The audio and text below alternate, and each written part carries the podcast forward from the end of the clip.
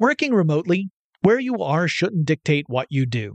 Work from the road by turning your vehicle into a reliable high-speed data Wi-Fi hotspot with AT&T in-car Wi-Fi. On the network that covers more roads than any other carrier, take your work on the road and AT&T will be there to keep you connected. Connect up to 10 devices and stream conference calls, finish up that presentation, or answer last-minute emails. Why wait? Go to att.com slash in-car Wi-Fi today for free trial eligibility.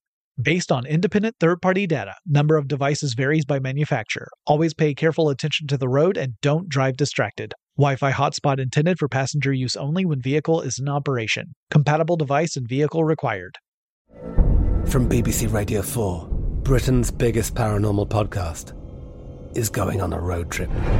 I thought in that moment, oh my God, we've summoned something from this board. This is Uncanny USA. He says, Somebody's in the house, and I screamed. Listen to Uncanny USA wherever you get your BBC podcasts, if you dare.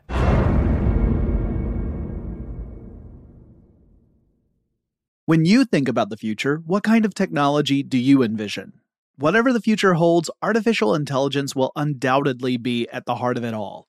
Join Graham Class as he hosts season two of Technically Speaking, an Intel podcast, and hear from the minds transforming healthcare, retail, entertainment, personal computing, and more with the help of AI. Tune in every other Tuesday and explore the latest technology that's changing our world today and creating a more accessible tomorrow. Listen to Technically Speaking, an Intel podcast on the iHeartRadio app, Apple Podcasts, or wherever you get your podcasts. What's up? This your boy Lil Duval, and check out my podcast, Conversations with Unc, on the Black Effect Podcast Network. Each and every Tuesday, Conversations with Unc podcast feature casuals and in-depth talk about ebbs and flows of life and the pursuit of happiness. Unlike my work on stage, I tap into a more serious and sensitive side to give life advice and simply offer words of encouragement, yet remind folks to never forget to laugh. Every Tuesday, listen to Conversation with Unc, hosted by Lil Duval on the Black Effect Podcast Network, iHeartRadio app, or wherever you get your podcasts. Presented by AT&T. Connecting changes everything. Welcome to Tech Stuff, a production from iHeartRadio. Hey there, and welcome to Tech Stuff. I'm your host, Jonathan Strickland, executive producer for iHeartRadio, and I love all things tech. Today, we're going to listen to a classic episode, The Golden Age of Radio. This episode originally published March 11th, 2015. I will now stop talking like that because I know it's obnoxious. Couldn't resist it. Probably should have. I apologize. But no, we're going to listen to this classic episode of the Golden Age of Radio. I hope you enjoy radio is one of those things that I have loved all my life, um, well before I started working for a company that owns hundreds of radio stations. Uh, and I have been a part of radio drama groups uh, that didn't produce classic radio drama, but rather wrote new radio dramas in the style of the classic radio plays. So I have a real fondness for Golden Age radio. Anyway, let's take a listen to this episode, which originally published on March 11th, 2015. Today, Christian and I are going to talk about a, a, subject that was suggested by a listener. And first of all, I must apologize to said listener because despite my heroic efforts of researching where this suggestion came from, couldn't find it. So I'm guessing this was actually an older one. But it said, uh, the forward thinking bad prediction story about Hugo Gernsback got me thinking about how crazy it must have been to have lived through the debut of public radio. All the excitement and so little understanding. Fireside chats, fear mongering about radio death rays, a history episode about the promises and popular notions surrounding radio could be fun. And uh, so we wanted to talk about the dawn of broadcast radio. Now, before we get into that, I should mention that way back in April 2011, Chris Pollette and I sat down and recorded an episode titled Who Invented the Radio? which was mostly about the inventors who discovered radio waves and found ways to generate radio waves, uh, obviously including the two big names, Tesla and Marconi. Uh, anyone who knows anything about the patent wars knows about there was a, a big kerfuffle between the two of those guys. Uh, little peek behind the curtain. That is the first time, and I think the only time, I have recorded an entire episode and immediately said, we can't use that. Let's do it again. And Why? recorded it all over. Because the ghost of Marconi was haunting you. Uh, there was that, and we had in the old studio, we had a portrait of Nikola Tesla on the wall. Oh, okay. And we felt judged, but ma- mainly Chris and I both felt that we gave such a disjointed story that we were jumping around so much that it made no sense. And so we, we after talking it through once, we went back, re-recorded. So that first episode that we recorded, it's lost to time. We don't have it anymore. See, I kind of wish I could release I it. hope we'll be more organized today, but I'll tell you, just from going through all this research, that this is such a vast amount of information Yeah. for this period of time, and I, I feel like, and it's, and you can, you could get a PhD in radio communication and Yep. the history of radio and understanding these things, and it's. Yeah, we will probably only scratch the surface today. I imagine. Yeah, there, there, and there's so many crazy dramatic stories of Yeah. betrayal, of, of, uh, con men, of big like business. all early media, it's like this pirate industry of people just messing with each other. Yeah, it's it's fascinating. In fact, there there's probably two or three podcasts worth of information that we could cover, but we're going to try and get this in one if we can.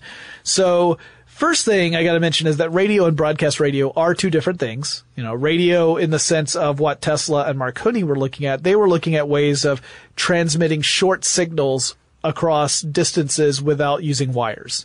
So that was it. They were looking largely at using Morse code, so they might use a spark gap technology where they would create sparks and send messages that way, but you couldn't really do a sustained message that way without creating a lot of static and noise. And that was a real problem. So we need to look at another person for broadcast radio. That would be a Canadian by the name of Reginald Fessenden, who essentially invented AM radio. That would be uh, uh, the uh, amplitude modulated radio. And so, from your no- notes here, your Uh-huh. notes, your notes, it says he uh, he worked with Edison or for Edison. yeah, he worked Nobody for- worked with Edison. Yeah, he actually he actually worked for both Westinghouse and Edison at different points Oh. in his career. So yeah, he just like Tesla. Tesla also worked for both. men. Yeah, yeah. Um, although you know, again, working for like it's like me saying that you know I work for the head of our parent company. Right, Technically, I do, right. but I don't have any contact with them. So uh, he had dropped out of school as a young man. He actually did not complete his schoolwork, but he was keenly interested in electricity and this potential to transmit messages wirelessly. And he was using that spark gap technology, but that was the problem was that it was creating so much static and noise that it was very difficult to get any intelligible message across. Yeah. So actually, I want to interject here for a Sure. second. So, um, in like the model of of human communication, Yeah. when scholars are looking at how human beings communicate with each other, regardless of media, they actually use uh, this Fessenden Marconi. Uh, model of transmissions as like the baseline for it and it's all about like sending and receiving with feedback and feed forward and then there's a signal to noise ratio. That's Yeah. how it's all understood whether you, you and i are sitting here talking in the same room or it's mass media or it's uh, like like in the early days of radio, the the way they literally thought of it was two ships that were thousands of yards away from one another, trying to contact each other using this old radio technology, and they would have so much static that they would have to constantly give each other feedback and feed forward to make sure the message was understood. It makes perfect sense. I mean, it, it especially when you see the brilliance of Fessenden. He thought, well, I can, I can create these sparks of electricity, creating these electromagnetic fields and thus creating radio waves, but it isn't giving me the fidelity I need in order to communicate properly. He then thought, what if I used a continuous wave? So I create a, a sine wave, an oscillating wave with the same amplitude, same frequency. So it's just steady. Now that's not carrying any information by itself. It's, Right. if you could, if you could hear it, it would just be a steady tone. But he's actually talking about using frequencies above the limit of human hearing. Mm-hmm. So let's say you create this wave and then you were to introduce a second wave, uh, one that was created by your voice. So you speak into a microphone, it gets converted into electric waves. You add that on top of the uh, the existing wave you've already created, and you allow it to change the amplitude of that wave as the two waves are overlaid on top of one another. Sure, it's genius. It is genius. It's absolutely genius. Uh, so this was AM radio. This was the idea that wa- that became AM radio because it does modulate the amplitude of that wave. So the amplitude, by the way, is the the uh, peak to peak uh, difference, right? It's not Yeah. it's not how many oscillations. This is just the the amplitude of the wave itself. How tall the the the peaks are, how low the the troughs are. If you were looking at the wave across uh, a line, the way it's And I'm depicted. assuming that this innovation of his significantly reduced the noise and static. It did. It did. It did still have issues in that you could have interference mm-hmm. with other waves that were created at that same frequency. It also meant that you could get interference with other electromagnetic phenomenon, like Yeah. like a lightning strike. Sure, yeah. So uh, also, if you pass below, like uh, if you go under a bridge, you would hear you know the the disruption of the signal. So it it wasn't perfect, but it was an incredible step forward, and this was uh, revolutionary. I mean, he tested it successfully in 1900. He he did a short distance test between two towers, and it worked fine. And then in 1906, he had his infamous Christmas concert for sailors. See, this is yeah, this is where I think that that boat to boat uh, idea comes from, right? Yeah, because it turns out uh, the disaster of the Titanic would end up really making this uh, uh, clear that there needed to be some radio communication for ships at sea. Yeah. But what he wanted to do was he wanted to send out a message to essentially telegraph operators aboard ships. That was his plan. Yeah. So he preceded the concert with an actual telegraph message that essentially translates into, hey, pay attention. Yeah. And then once he did that, he started. They knew it was coming though, right? They were Not most of them. Oh, really? They just knew to pay attention because they got to the that message. particular frequency. Yeah, they, they they were like, well, here's the message.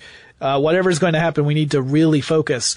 And so what they were expecting to hear were just the the noises they would hear for the dots and dashes of Morse code. So then he he gives a short speech.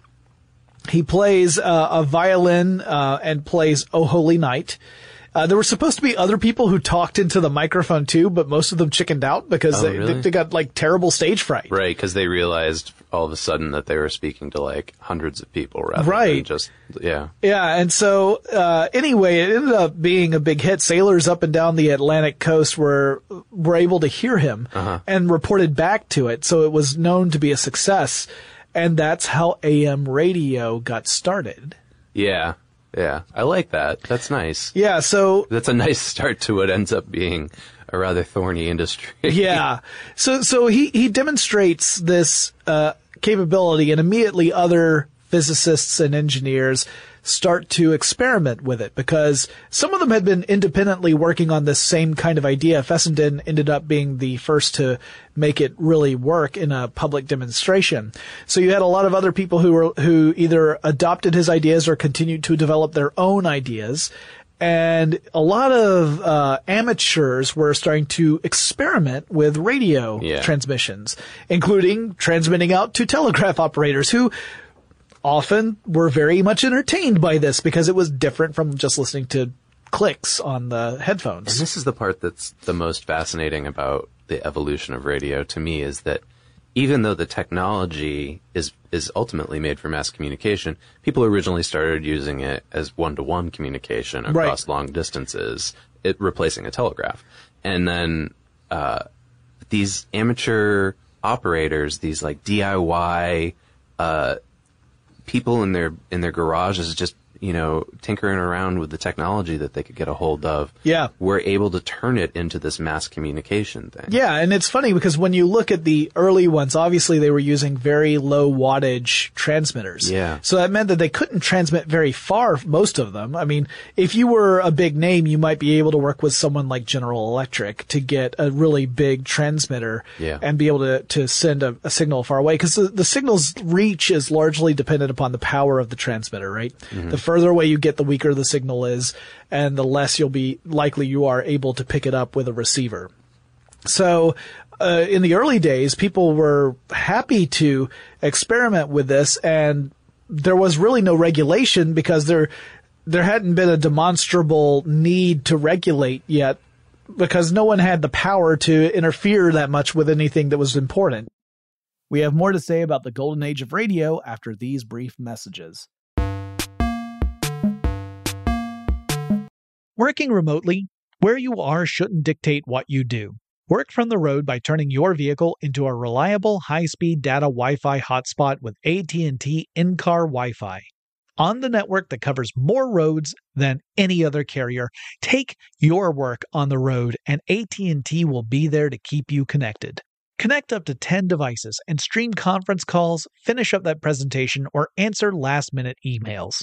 Why wait? Go to att.com slash in-car Wi-Fi today for free trial eligibility.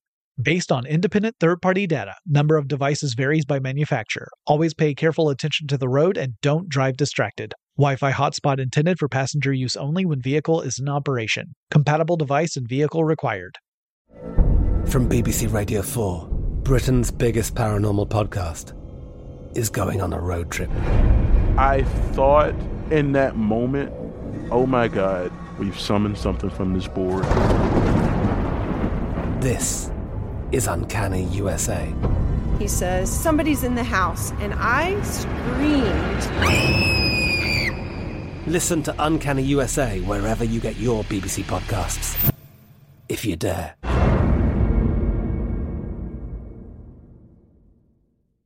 When you think about the future, what kind of technology do you envision?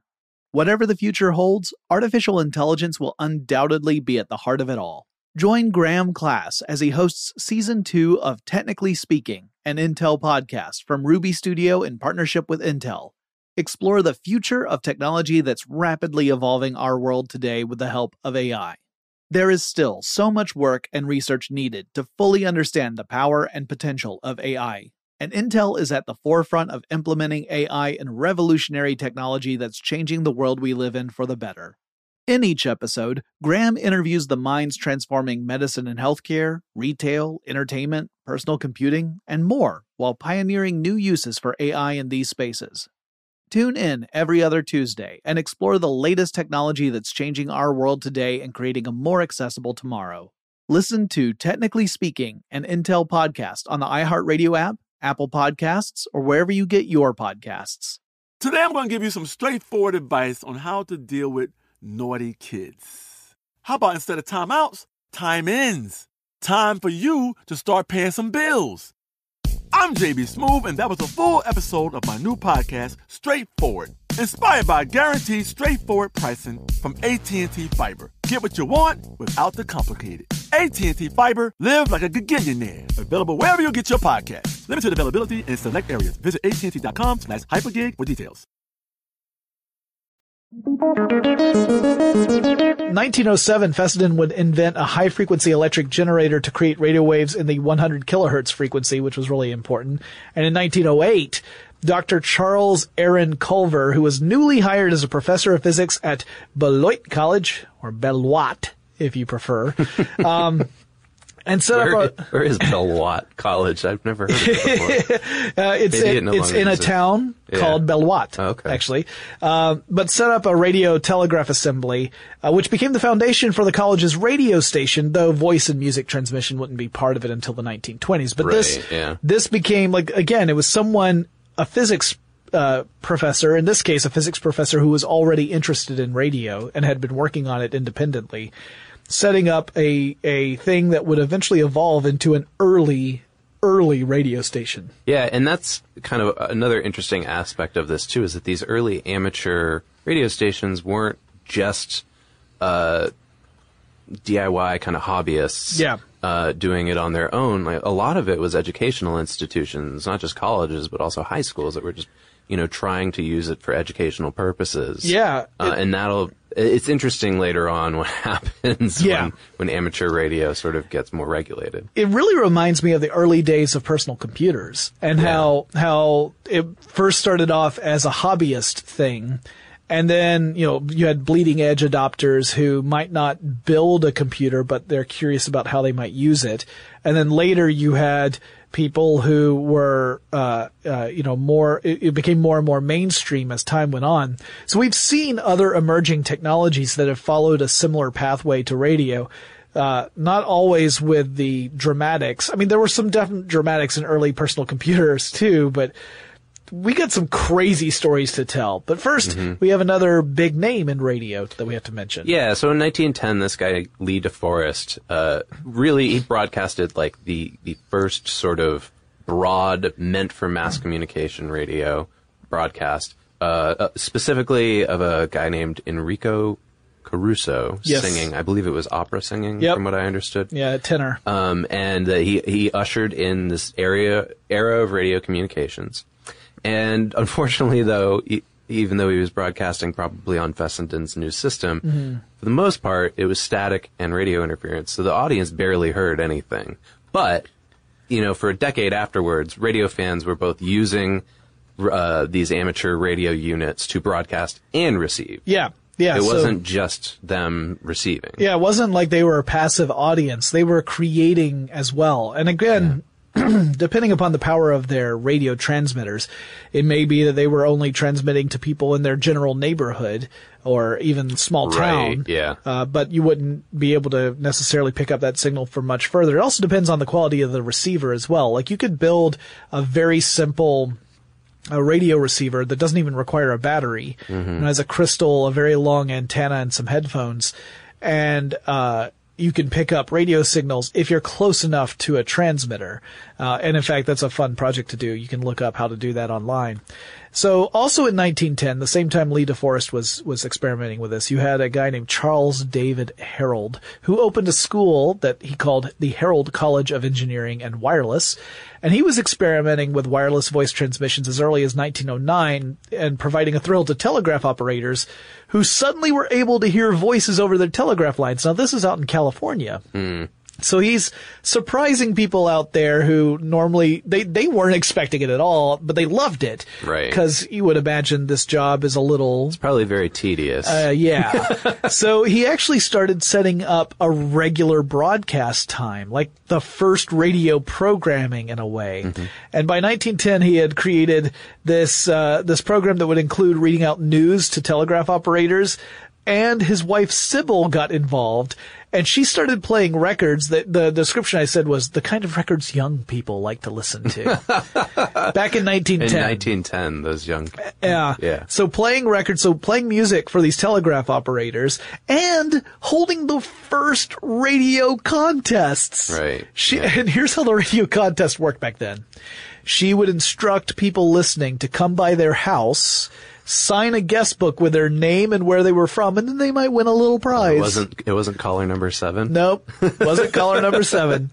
Uh, and here's the coolest part, I think. This little amateur station eventually, over time, in 1921 would become KQW.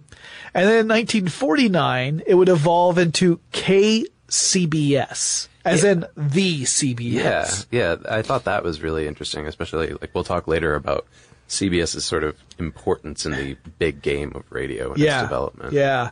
So 1910 is also when the U.S. passed the Wireless Ship Act, which required all ships of the U.S. traveling more than 200 miles off the coast and carrying more than 50 passengers to have a wireless radio uh, equipment on board with a with a, a an operator, uh, and the transmission range had to be at least 100 miles. And that meant that it created a lot more radio transmissions broadcast without any regulation. Mm-hmm. This is where the United States government starts to say this is going to become a problem because now we we already have a lot of radio traffic going on just through amateurs, as well as ship to land, land to ship communication. Uh, it's starting to get a little crowded, and we're starting to get interference. We need to figure out how to handle this. So in 1912, they passed the Radio Act of 1912, which is good because if they had passed the Radio Act of 1912 in like 1911, everyone would have been confused. Uh, and it marked the first time the U.S. government required radio stations to be licensed. So the licensing was really just to create order and chaos. Uh, and it was really kind of like, uh, you know, we want to make sure that we're keeping certain frequencies free so that we can have these, these very important transmissions go uninterrupted because AM, uh, transmissions, if you transmit two things on the same frequency, you get lots of interference, And which is different from FM. There was a, a military component to this as well. Oh, yeah. because World War One was on the horizon, was happening, Yep. and and uh, they the government banned amateur radio Yeah. broadcasting during the war for you know the reason of that if they were trying to transmit signals to one another of important nature, if somebody was talking in their garage about um, uh, you know their favorite records Right, or something, or that maybe young they were people listen to, yeah. the ones that the young people listen Yeah. to, they would overlap and they wouldn't get these important messages, so they shut it all down. and also just uh, radio detection too. The the remote possibility that they might detect radio transmissions from either allies or enemies. Uh, it would mean This is that before they had an Enigma machine. yeah, yeah. This is this is before uh, the whole Bletchley Park Enigma thing, which is a fa- I've talked about that in a previous episode of Tech Stuff, but fascinating story. So 1914, Edwin Armstrong, who's going to be important throughout this conversation, and his story is amazing and tragic. Uh, he patents a radio receiver circuit that increases the selectivity, which allows you to tune into specific frequencies, and the sensitivity of radio receivers. That means it was able to pick up weaker radio signals than previous receivers. were. Right. So selectivity, obviously very important. You want to be able to say, I'm looking at this particular band of frequencies, and I don't want anything outside of that. Um, and we would see that get better and better. In 1918, he would invent the super heterodyne radio receiver, or superhet. So this principle is actually really fascinating. And I gotta admit to you, Christian, I had to really sit down and read this a few times to kind of get what was going on. it. Yeah, because I mean, this is radio, uh, electromagnetic and radio broadcast. I I have a basic understanding of it, but it does go well beyond what I studied in school, and it took a while, but now I think I've got Well, it. explain it to me because yeah, I'm more of the on the side of the like cultural examination of radio. Okay. w- Whereas like the technology of it escapes me sometimes. So yeah, hit me. All right, and so- the audience. let's say let's say I want to transmit uh, a radio signal at a high frequency, so it's not going to interfere with anything else. Okay. But that processing high frequencies is a little tricky. So you might have a receiver that can process frequencies up to, I'm just going to take an arbitrary number, 500 kilohertz Okay. but I want to transmit at 1500 kilohertz. Hmm. If I were to introduce that frequency to an oscillator tuned to a different frequency, suddenly I would be able to receive that uh, not just at the original frequency I transmit at, but the difference between that and the oscillating one. So another easy example, let's say they have an oscillating frequency at a thousand kilohertz. Yeah. Okay. That would mean that if you used a receiver tuned to 500 kilohertz, 1500 kilohertz, or 2500 kilohertz, you would pick up that signal and could process it. Okay. So, and I'm imagining that this is a process that's still used today. Yeah, this is the principle of transmitting and, and receiving with a radio so that your radio doesn't have to have as wide a spectrum. It's called an intermittent frequency. Okay. And it took me a long time to figure out what was going on. It was the oscillator that was throwing me off. And then I realized, oh, the oscillator's tuned to a different frequency. And that's what gives you the broader range that you can mm-hmm. pick up. Mm-hmm. It's pretty fascinating. And again, Armstrong was absolutely brilliant coming up with this. Uh, and then we move up to the 1920s. Yeah, in the 20s is when this educational stuff that I was talking about earlier really hits a boom. There was like more than 200 educational organizations across the United States of America that uh, were requesting broadcasting licenses so that they could transmit and whether they were uh, using it as a an opportunity for their students to learn about the technology or to broadcast educational information. It didn't really matter. The unfortunate thing is that 13 years later, by 1933, 75% or more of these educational institutions had folded. And, and basically it was because of, and this is going to be a huge theme of this episode, because of uh, ad-based programming and stronger stations, commercial stations that were able to overlap their signal. Yeah, you essentially had not just the fact that the companies had more technological oomph behind them, but that the government was favoring those over the educational ones. Uh, when we get into uh, a little bit more about the politics, you're going to hear that repeated a few times, and it's it's a little upsetting, honestly. And I, and I also I'd like to say like it's interesting because uh, despite whatever my political beliefs are, reading uh, one of the articles that we used as a, as research for this was written in 1935 from the perspective of somebody at Harvard University looking back at the Federal Radio Radio Com- uh, Commission Yeah. before it turned into the FCC that we have now Yep. and kind of just doing a broad review of the last like 10 years of this. And it's very, very similar and reminiscent of arguments that we've seen with media throughout the last hundred years mm-hmm. and that we're seeing right now in arguments about net neutrality. Yeah, it's really similar to net neutrality. The idea being that everyone should be free to use the internet to send and receive whatever information they want. Yeah. In radio, we saw the same argument, except in that case, radio, it was, it ended up being that those folks were kind of pushed away. Yeah. And that Yeah. the, the, the corporations, the companies that had the money were the ones that had the voice. Yeah, and and so like you know, as we were talking earlier, there's these amateur radio stations, right? And they here's the kind of content you might find on amateur radio stations. Maybe somebody's giving a sermon, or they're they're they're just reading out of their Bible, or they're uh, talking about sports out of today's newspaper, uh, updating their neighborhood on what happened in sports around the country that day. Uh, maybe they're reading a poem. Maybe they're giving a speech about something political at the time, perhaps. Yep. the usage of radio, uh, or like we were talking earlier, uh, just playing records. Yeah. Uh, and at the time, there was no, you know, uh, licensing or copyright in effect for for how music was broadcasted. So they could just throw any record on and kind of entertain the neighborhood. Right. In a way, you could think of it as like the predecessor of blogs. Yeah. You know, it really, in a, in a real way, it was. And, uh, this was amazing. This was an ability for someone to have a platform to have their voice heard. Some people made very good use of that. Some people may, you may think made frivolous use of it, just like what we see on the internet. Sure, yeah, exactly. And and that's it, just like blogging. Except for, for people like us, I suppose, who, who do get paid to do it. Yeah. Uh, a lot of uh, these these amateur radioists that they weren't getting paid for this. They had Yeah. day jobs. In fact, like one of the stories I read was about how uh, there was this guy who ran a gas station, but he also had a radio station running out of his gas station. And so he'd be on air, and then he'd say, "Hold on a minute, I have to go."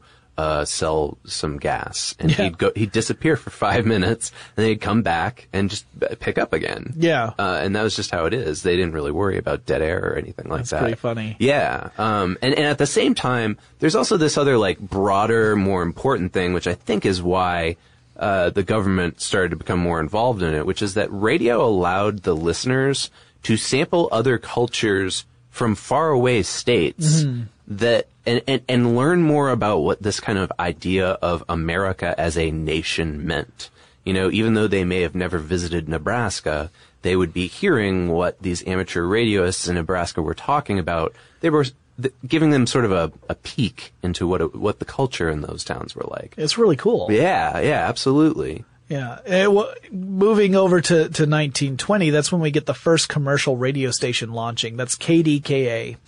Now, amateur radio stations, like Christian was saying, had already been around, and a guy named Henry P. Davis was inspired by an amateur named Frank Conrad and saw the potential to actually make some money off this whole radio thing and not just, not just broadcast out for free, but to actually make it a, an, a commercial enterprise. So the radio station went live on November 2nd, 1920. Uh, Henry P. Davis himself read out the results of the presidential elections on the air. And he would become heavily involved in broadcast radio, in fact, becoming the first chairman of the National Broadcasting Company, also known as NBC. So in 19 Dun, dun. Yeah, Little- little exactly. Peacock Peacock, yeah. Then the opening of 30 Rock. In 1926, KDKA was owned and operated by Westinghouse Electric and Manufacturing Company. And you might not be surprised to hear that Westinghouse used the radio station as a means of convincing people to go out and buy radios. Cause up to this point, again, it was very much an amateur thing. People who were interested in the science would go out and get the equipment or build the equipment from, from own. whatever they could Right. and that's how they participated. But now we're talking about actually making commercial radio sets for people to go out and buy. And this is also the beginning of things starting to get a little dodgy on the corporate side of things. Yeah. Because in 1921, uh, previously the patents for radios were all over the place. Mm-hmm. But what happened was the big companies, GE, AT&T, weird that they're such familiar names Yeah, nowadays. yeah. GE, AT&T, International Radio and Telegraph, and Westinghouse all got together and said, let's pool together our patents.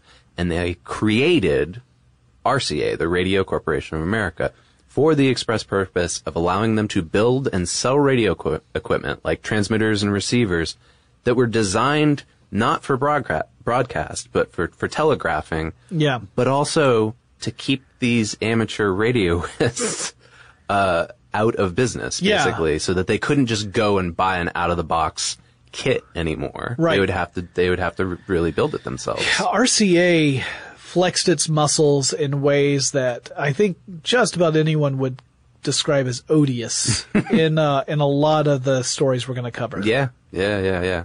Um, and and what's kind of interesting is just that you know there's there's this other article that I read for this that was called uh, the design of symbiosis that was all about you know the the, the longevity of radio and, and these corporations interacting. And th- there's a quote from it that I want to read, which is uh, about this specific thing. It says, It was no accident that the General Electric Corporation, GE, after acquiring rights to the Marconi wireless patents in the United States, spearheaded the formation of the RCA, which in turn launched the National Broadcasting Corporation, NBC. One of GE's many subsidiaries, it still is, I believe, right? Well, again, you got Universal. Yeah. With right, Yeah, it gets even larger than that. And a leading content company. So it's like one thing led to another from one corporation to the next as they Yeah. kind of built out their, their subsidiaries and spread their, uh, spread out kind of like an umbrella. Mhm. And it, and it, don't get me wrong, this wasn't all negative. There, Right. there were very, uh, positive effects at the time as well from this. We will conclude the story of the golden age of radio, if I can say such a grandiose thing, after we take this quick break. Working remotely, where you are shouldn't dictate what you do. Work from the road by turning your vehicle into a reliable high-speed data Wi-Fi hotspot with AT&T in-car Wi-Fi. On the network that covers more roads than any other carrier, take your work on the road and AT&T will be there to keep you connected. Connect up to 10 devices and stream conference calls, finish up that presentation, or answer last-minute emails. Why wait? Go to att.com slash in-car Wi-Fi today for free trial eligibility.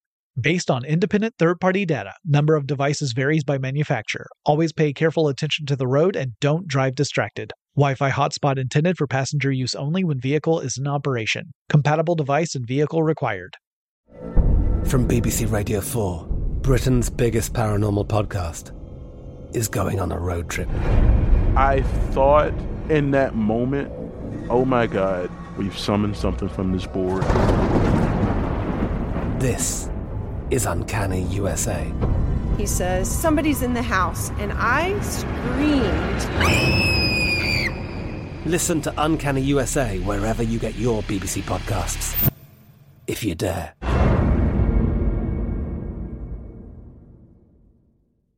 When you think about the future, what kind of technology do you envision? Whatever the future holds, artificial intelligence will undoubtedly be at the heart of it all. Join Graham Class as he hosts season two of Technically Speaking, an Intel podcast from Ruby Studio in partnership with Intel. Explore the future of technology that's rapidly evolving our world today with the help of AI. There is still so much work and research needed to fully understand the power and potential of AI, and Intel is at the forefront of implementing AI in revolutionary technology that's changing the world we live in for the better. In each episode, Graham interviews the minds transforming medicine and healthcare, retail, entertainment, personal computing, and more while pioneering new uses for AI in these spaces. Tune in every other Tuesday and explore the latest technology that's changing our world today and creating a more accessible tomorrow. Listen to Technically Speaking, an Intel podcast on the iHeartRadio app, Apple Podcasts, or wherever you get your podcasts. Today I'm going to give you some straightforward advice on how to deal with naughty kids. How about instead of timeouts, time ins? Time for you to start paying some bills. I'm JB Smoove, and that was a full episode of my new podcast, Straightforward, inspired by guaranteed straightforward pricing from AT&T Fiber. Get what you want without the complicated. AT&T Fiber, live like a gigillionaire. Available wherever you get your podcast. Limited availability in select areas. Visit AT&T.com slash hypergig for details.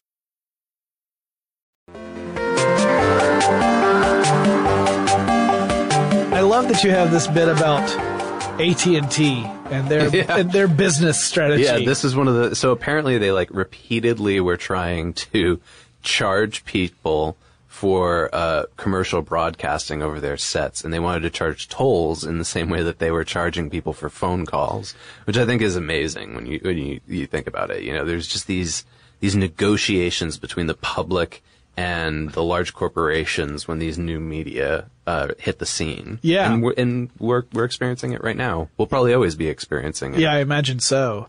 And it's interesting too. You you make a delineation in our notes about how how the radio system is treated in America versus in other nations. Right. Yeah. So uh, the thing that's unique about the American radio system, this isn't to say that that no other countries did this, but the American radio system specifically evolved as a unique combination between private enterprises like these ones that we were just talking about and government regulation. Whereas in other countries, for the most part, it went for public ownership. So places like Iceland, the United Kingdom, obviously with the BBC, Italy, Turkey, and the USSR, it was all public. Um, and so the the problem that radio had that was unique in America was that all of these consumers could receive any signal at equal equality, very much like again blogging, right? Sure. in theory. And that any broadcaster, however, whether it's NBC or a guy operating out of his garage, would be able to overwhelm multiple frequencies and, Yep. and overwrite what was being played by somebody else's uh, broadcast. Yeah, at the very least, you could interfere with the the signal. Um, we'll talk about FM in a little bit. The interesting difference, one of the many interesting differences between AM and FM, is that if you have two AM broadcasts per, that are coming out at the same signal, they interfere with one another. The same frequency, I should say. They interfere with one another. Yeah. FM, if you have two of the same frequency, it's whichever frequency is the most powerful is the one you will receive. So you could have a little station that is broadcasting at a very small amount of power that uh, if you are close to it, you would be able to pick it up on an FM band that would normally be for a radio station that might be miles away. Yeah. That could be a giant corporation's one. So Yeah. there was a lot of back and forth with this too, which is And kind of today we think of this, you and I were talking about this the other day when we proposed this idea, we think of it as pirate radio, Yeah. right? And I think of, I always think of, uh, pump up the volume. Pump Up the Volume Yeah. and Christian Slater driving around his neighborhood with his, uh, his pirate radio station in the back of his car. Yeah, yeah, it's also similar. I did a story with Chuck Bryant about uh, it was it was television, not radio, but the same same principle. Uh, the Max Yeah. Headroom incident, where Oh, right. Yeah, yeah. in Chicago, that was also the same principle as FM radio, in that if you were able to send a signal along the same frequency but at a higher power rate, then you could overpower that, and people would receive your signal, not someone else's. Yeah. Uh, but anyway, And that's, so as these these conflicts are going on, these like weird Venn diagrams of stations uh, Mm. playing up against one another, the the government starts to become interested as we as we've talked about, and, and especially because of military reasons. So the Navy says, you know what, we should really take control of this as a means of national defense. And the way that they thought it should be run was basically like the post office, that the uh, you know the the federal government should uh, own and control what is broadcast on radio signals. Obviously, that that didn't end up happening. But then you get this huge boom because of the amateur radio movement. from 1922 to 1923, the number of radio sets in America increased from 60,000 to 1.5 million. That's a So- huge uh, uh, adoption rate. yeah, massive. And, uh, and in 1922, there were 28 stations in operation, but I think it like exploded to hundreds. Yeah. uh, very quickly. Um, and then enter the scene uh, a little guy named Herbert Hoover, who was at the time the Secretary of Commerce. Right, and the and the Department of Commerce oversaw radio at this time. Yeah, yeah.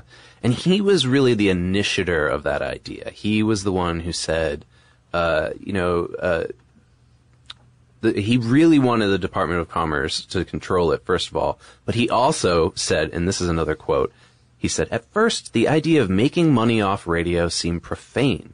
It is inconceivable that we should allow so great a possibility for service, for news, for entertainment, and for vital commercial purposes to be drowned in advertising chatter. this is Herbert Hoover, who subsequently ends up using the government to support the businesses uh, in terms of uh, uh, businesses over amateur radio stations. Yeah, yeah. Uh, in terms of their licensing. Uh, and his other analogy for radio was that he thought of it as transportation rather than the, the post office analogy that the Navy was using. He thought it was like we should think of them as like waterways and that uh, the public should be, be able to ride these waterways, but that the government would regulate how they did so. I like this this message here too of the one of the world's first radio ads aired on August 29th, 1922.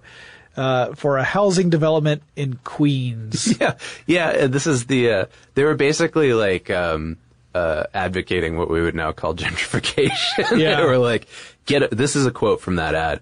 Get away from the solid masses of brick where children grow up starved for a run over a patch of grass. The my child's never seen what a tree looks Yeah, like. exactly. Move that- to Queens. This was the first thing that we we sold on radio. That's hilarious. Yep, yep.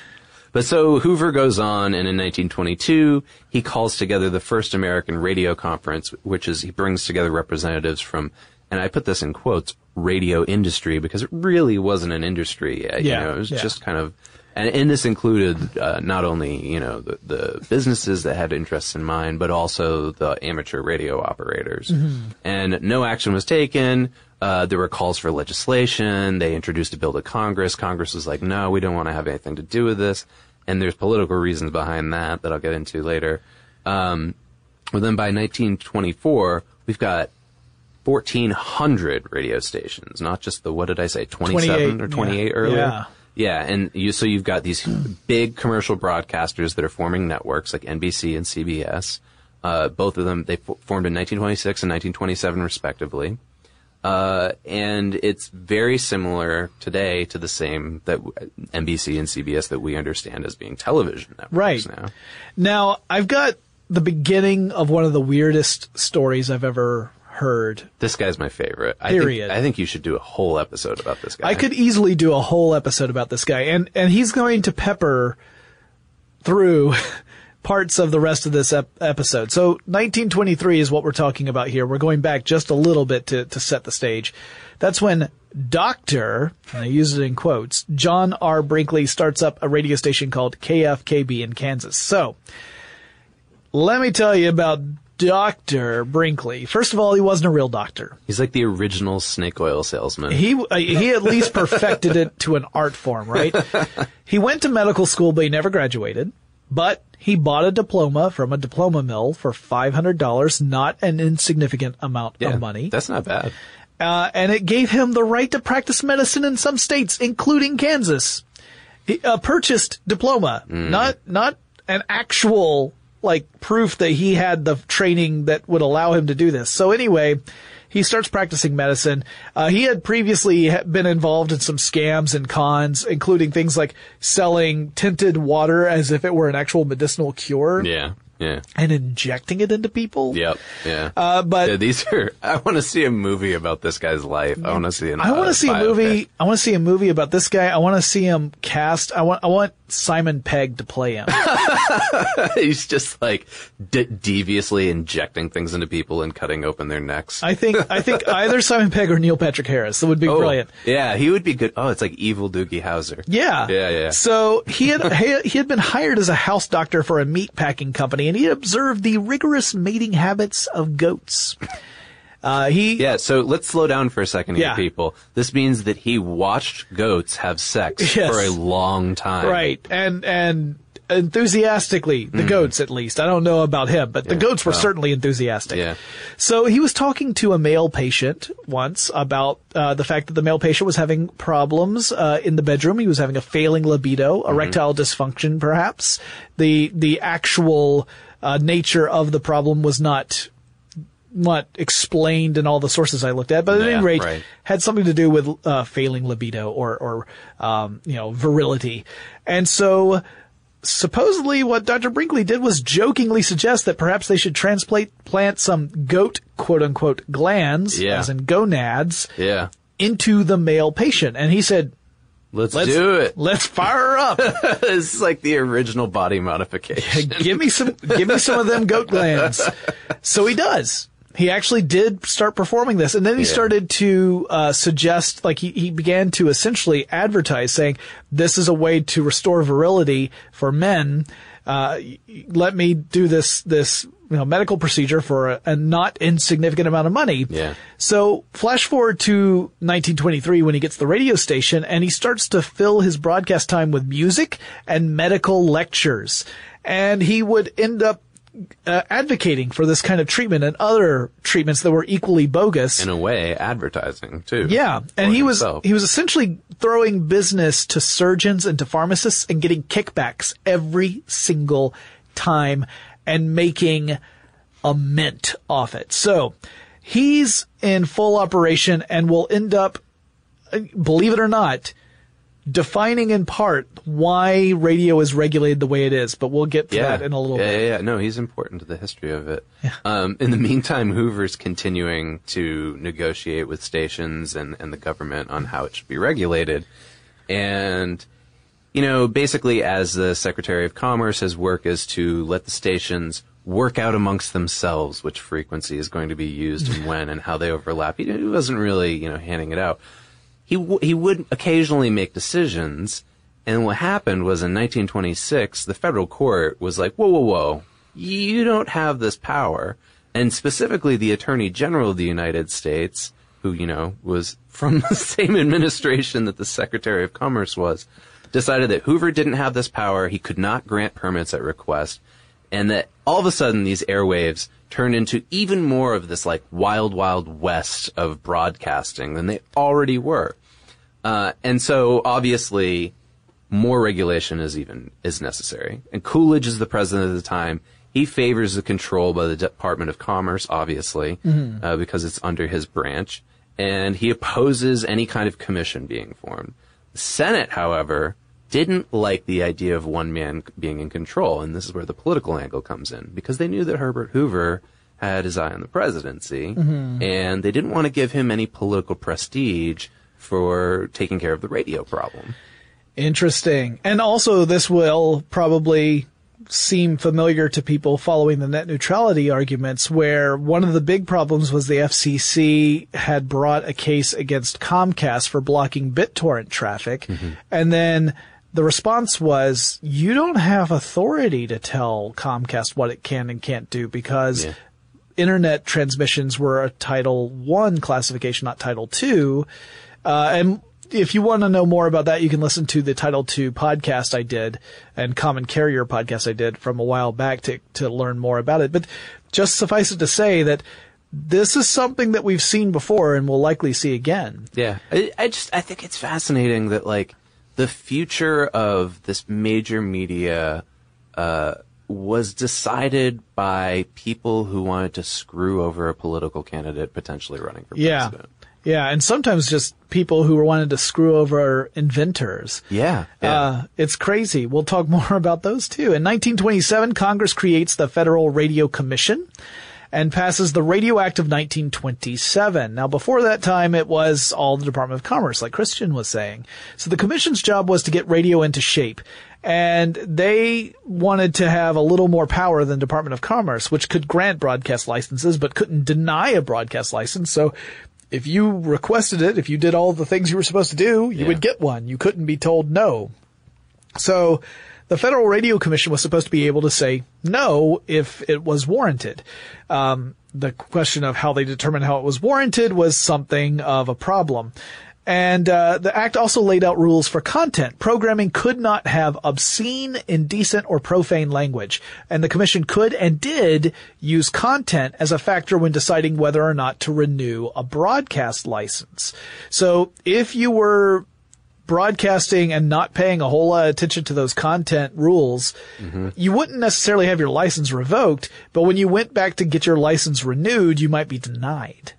Right, and this makes sense in light of other arguments that were going on with media over the you know the 20 years probably surrounding this. uh, Yeah. both with uh, cinema and I, I would assume newspapers and comic books as well. Mm-hmm. Yeah. all, all looking at, at the government. Uh, the government trying to deem what was profane or wasn't, but also trying to leave it in the public's hands to decide. Yeah, there was also a real worry about how far can you rule on these things before it becomes censorship.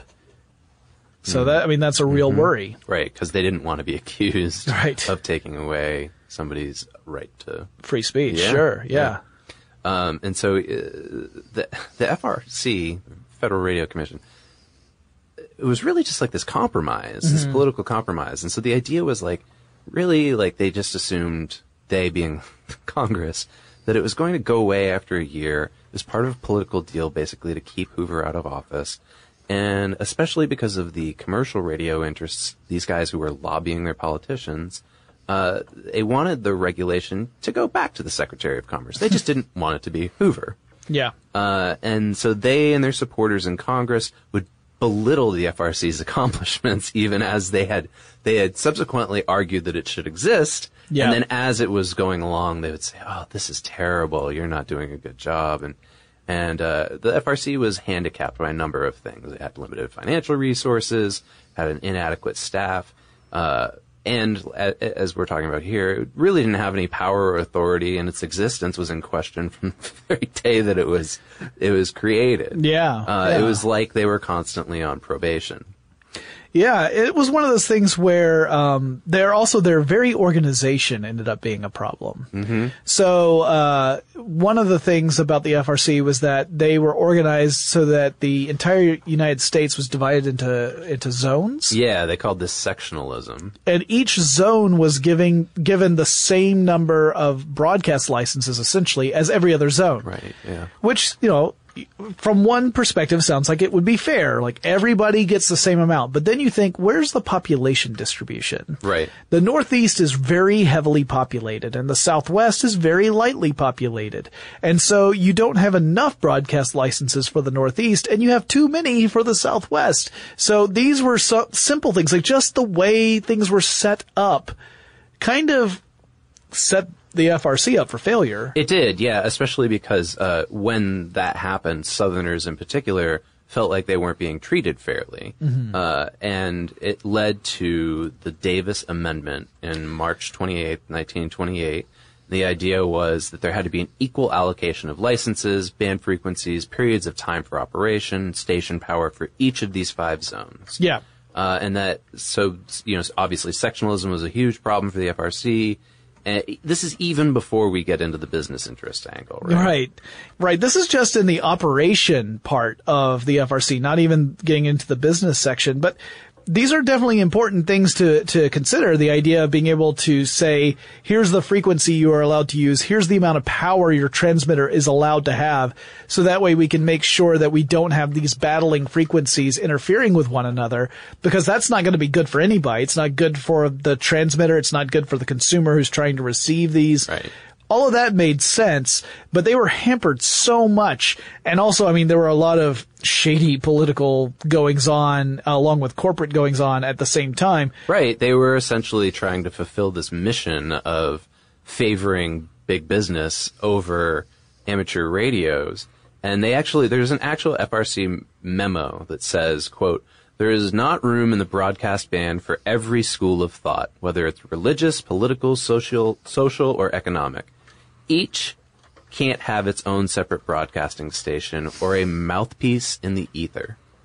Uh, so they, you know, they were coming down pretty hard on these these amateur stations that were give, providing, you know, a, a pulpit essentially Mm-hmm. to anybody who had the means to to operate uh, a broadcast um, in favor of the- the businesses that were, you know, lobbying to have them created in the first place. Yeah, yeah, yeah. So, you know, ve- very complicated issue. The technology, oddly enough, less complicated than the politics and culture surrounding it in this case. Right. Like yeah. the, the the stories end up getting um, like it's the human element that really throws the the monkey wrench in here. Yeah. So, for instance, like uh, you've got this happens. The FRC says, you know, this isn't a this isn't a pulpit for your beliefs.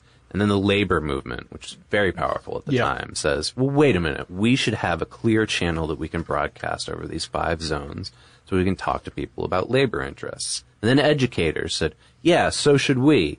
Uh, and so there's all this pressure from the public. And then subsequently Congress uses that and just keeps pushing on the FRC saying, you're really blowing it here. Yeah.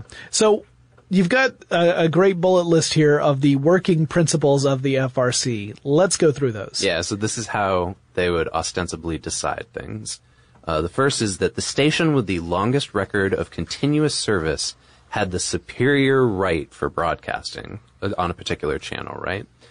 But they, they had a stipulation. There were other conditions as well. So in order to fulfill the fair and equitable distribution that was cr- required by them, uh, an applicant who wanted to broadcast needed firm financial standing and efficient equipment. That's pretty vague. Yeah. Right? Like, so it's up to this FRC, not FCC, FRC commissioner at the time to determine what uh, firm financial standing means and what efficient equipment means, especially as this equipment is evolving at a rapid pace. Right, right.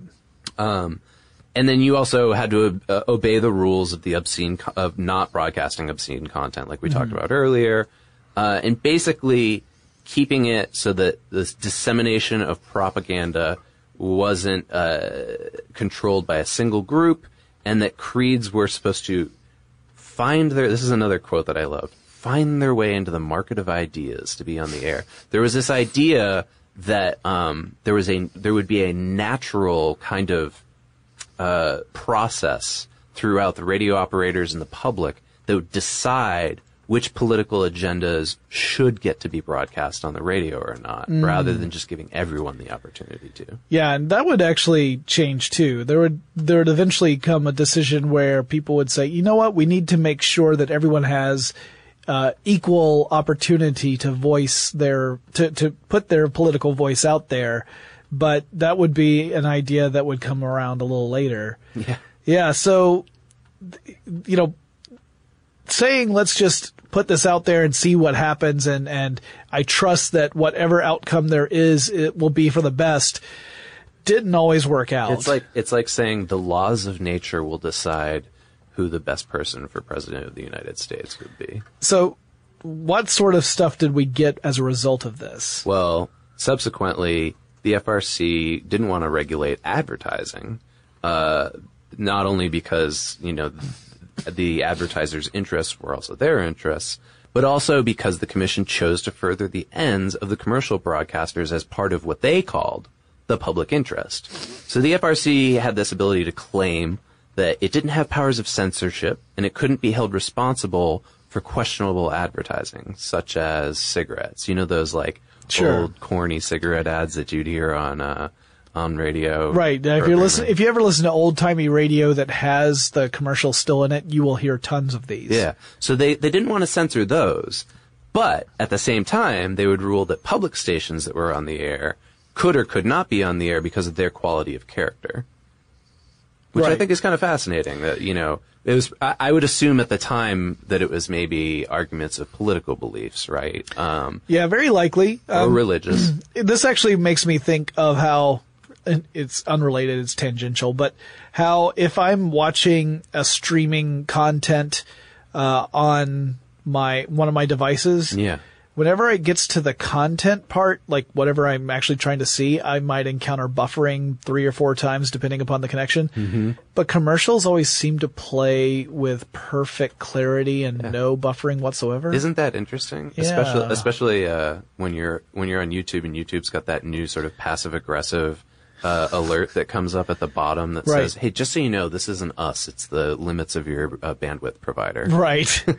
The commercial plays just fine. so it's interesting to me also that the public, you know, you would think like, oh, the public were they crying out on behalf of the little guy, and it turns out they they weren't in large part. They were actually siding with the big networks. Yeah, they were. And what, what's kind of interesting about this is, yeah, they were more interested in the content that NBC, RCA, and CBS was were putting out.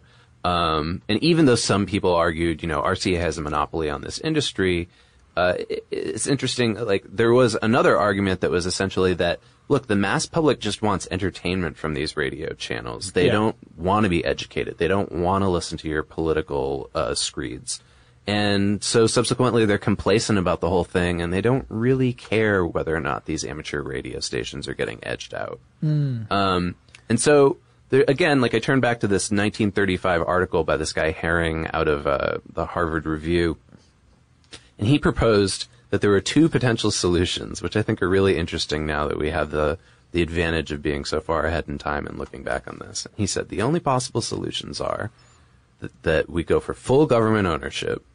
His example was the BBC at the time. Yep. Uh, and he said, yeah, there's criticisms that come in the form of minorities, not, not ethnic minorities, but like minorities of, of voice, claiming that they aren't given equal opportunity to access the station. So that's the one negative drawback to that. And he said, or we could allot a fixed percentage of radio facilities just for nonprofit programs.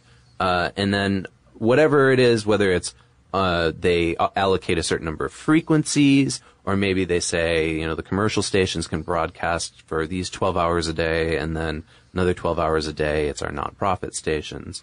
Um, but even if they did that, there was so much demand for nonprofit amateur radio that they didn't have enough accommod- enough to accommodate everybody. there's there wasn't no, enough not enough bandwidth. Literal, Exactly. literally in this case, there Yeah. wasn't there weren't enough frequencies to facilitate it. Yeah, yeah. So this is really between 1920 and 1934 where we see the beginning of the radio industry, an actual radio industry mm-hmm. that is commercialized. And there are questions that were going around about, well, how should broadcasting be financed? How should we produce our programs? How should we distribute all of this stuff? And amateur broadcasting moved away as much as it was like kind of, I, I think of it as being like the fandom of today, you know, mm-hmm. like is the, tu- I keep thinking it's amateur radio is like the Tumblr of the 20s. Um, and that there were so many fandoms expressed there. But, uh, ultimately other stations that had commercial enterprises behind them or even commercial enterprises themselves like department stores or music stores or, or doctors or Mr. Brinkley. Do- Yeah. sorry, Dr. Brinkley. Doc, yes. he didn't spend three years not graduating medical school to be called Mister. Exactly. Yeah. It, it- I mean, that five hundred dollars was well spent. Yeah. Uh, they ultimately were able to, you know, pu- push out these interests of uh, the sort of amateur broadcasters. Right. So, like RCA, GE, and Westinghouse, they form NBC because they want to keep their interests from diverging. Even Right. though they're competitors, they're also, you know, united against amateur radio. Mm-hmm. This leads to the rise of advertising sponsorships, which we're well familiar with in the podcasting world, and with ad agents. This is really like the first time that they uh, had like whole ad agencies that were working together with these companies, kind of uh, coming up with how this stuff was going to be broadcast and how was the best way to convince the audience uh, to to to move from Queens or to buy a cigarette. So, looking back to our friend that we referred to a second ago, Dr. John R. Brinkley, Yeah. the FRC denied his broadcast renewal license in 1930. So Dr. Brinkley comes up to the FRC, says, uh, time for me to get a little stamp on here so I can continue my, my good deeds of, uh, posting or, or broadcasting fraudulent medical practices and getting kickbacks. And they said, nope. They actually cited the fraudulent claims and the content as the reason, saying it was against their content rules, and that's why they were not renewing his license. So So this is actually an instance where they did that. Yeah. And it was for the good. Yeah, for the greater yeah, good. great for the greater good in this case. Although Brinkley Brinkley said that what was happening was uh, uh, effectively censorship, Obviously, and so he protests. And what he does, is he buys a radio station in Mexico that broadcasts at a much higher power than almost any station in the U.S. It was at hundred thousand watts. Uh, eventually went up to a half million watts. And so very powerful radio station compared to the other ones that were active at the time. He directs the antenna northward into the United States. this guy is amazing. So here's here's the deal. This is this is what's going to come back and haunt him. The way this worked was that he would uh, he would actually his studio was in the United States. Yeah. The the stuff he was broadcasting would go to Mexico to be transmitted by radio. And that's what would eventually come back to get him, but that would be another couple of years. Uh, he's. j- I'm fascinated by this guy. He's just. He's uh, the brass. The chutzpah, the moxie. Yeah. Um, well, as a side note, uh, one of the things that was mentioned at the top from that listener uh, message Yeah. was FDR's fireside chats. Yep. And those began in 1933. So this is really when, I mean, fireside chats don't happen anymore, but I, I'm fairly certain that the President of the United States still records a weekly message that goes out on radio. Mm-hmm. Uh, and it becomes an institution. Yeah. The presidency recognizes the importance of this media. of the communicating to the mass public. Uh, also in 1933, that's when Edwin Howard, uh, Edwin Howard Armstrong, remember we talked about him earlier, created frequency modulation radio or FM radio. So AM, remember we mentioned changes the peak to peak voltage, changes the amplitude of that wavelength. Yeah. Frequency modulation doesn't change the amplitude. It changes the number of oscillations per second, the actual frequency of the wave within a fairly narrow band, because obviously you have to tune to a band of, of frequencies in order to pick things up. And if it went outside of that, you wouldn't get it anymore. Which is why uh, you can overlap stations instead of causing interference like Right. you would on AM. Yeah, as long as uh, you know. So you know, if you're if you're going in an area where the power levels are almost the same for the frequencies, that's when you start getting that weird thing where you'll hear one station and then the other station. Yeah. Maybe you'll hear both at the same time, but it's pretty rare. Uh, so it's also not as prone to static. You don't have the same problems that you did with AM with electromagnetic interference. Uh, but before it could get widespread adoption, Armstrong was essentially backstabbed by his former friend David Sarnoff, who was head of, guess what, RCA. Boom. And now RCA obviously had a big vested interest in AM radio. FM was rising as a competing technology. Sarnoff went nuclear. He, he had wanted Armstrong to go and create technology to make AM radio broadcasts more clear, more free mm-hmm. of static. And instead, Armstrong comes up with this alternative to AM radio, but RCA is heavily invested in AM. Yeah. So rather than say, let's adopt this new f- technology and build on it, he went nuclear. And he started lobbying the FCC to deny an experimental license for uh, to uh, testing FM radio. Essentially, every time Armstrong tried to make a move to push FM radio forward, uh, RCA blocked it or tried to block it or complicate it. Litigation ensued. It got very expensive. And here's where things get really tragic. Uh, in the in, by the time you get to the 1940s, Armstrong was effectively bankrupted by the litigation. He, he- Yeah. he, was still trying to pursue One this. guy trying to fight against RCA. He goes to his wife to ask her for some of the money he had given her in their earlier part of their relationship that she had put aside for their retirement. Okay. She denies him this. He he has been beaten down totally and he he gets enraged and does a horrible act. He grabs a fire poker, hits his wife in the arm, uh, injuring her arm. She leaves, obviously. She leaves him. That evening he sits down, writes an apologetic letter, and jumps out the window of his 13th floor building and kills himself Okay. Yeah. tragic, tragic story. So there are some amazing and powerful stories here. Mm-hmm. Brinkley, Armstrong, Tesla, Marconi. Yeah. It is, it, I mean, there's a movie, there are many movies to be made from this. Moving on, the 1934 Communications Act, huge, huge piece of legislation. This is the formation of the FCC.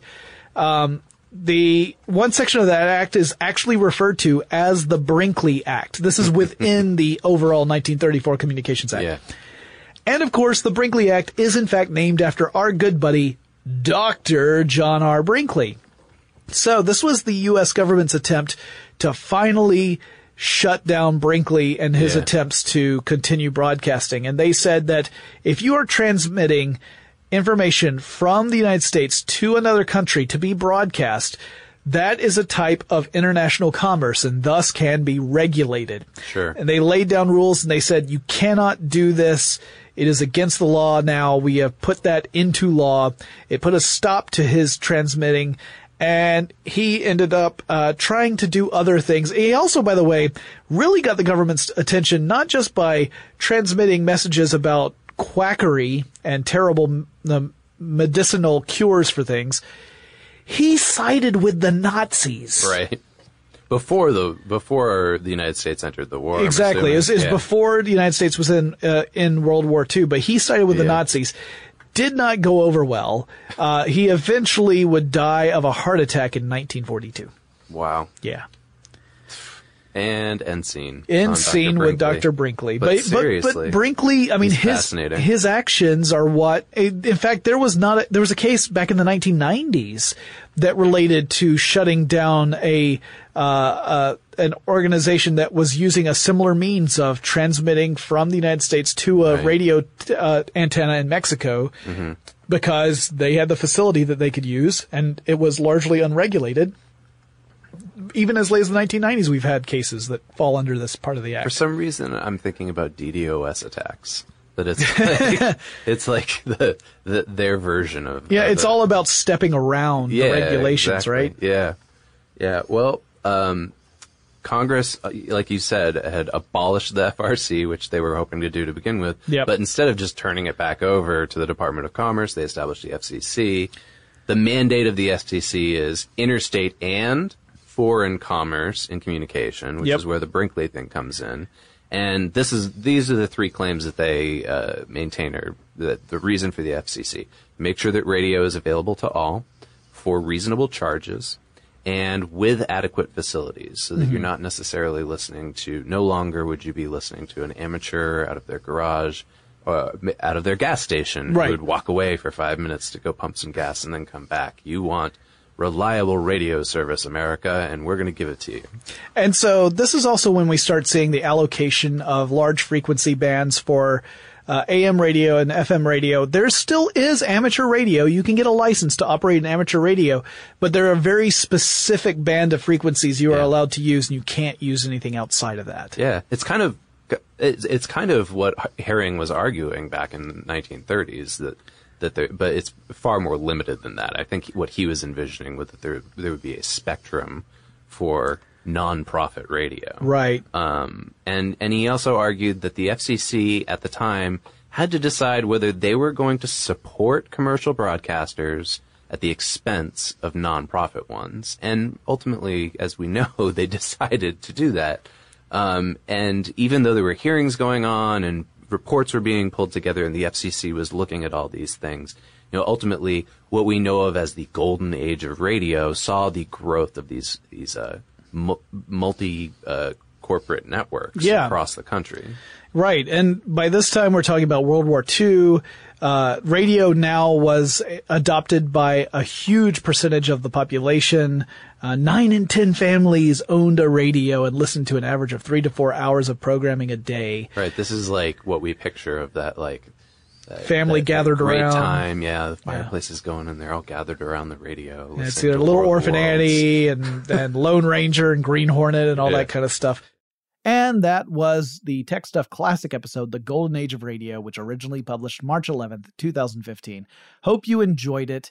And we will be back next week with another classic episode. Of course, we'll have all new episodes next week as well. If you have a suggestion for topics I should cover in a new episode, please reach out to me. The best way to do that is on Twitter. The handle for the show is TechStuffHSW.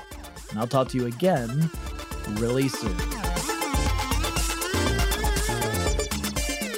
Tech Stuff is an iHeartRadio production. For more podcasts from iHeartRadio, visit the iHeartRadio app, Apple Podcasts, or wherever you listen to your favorite shows.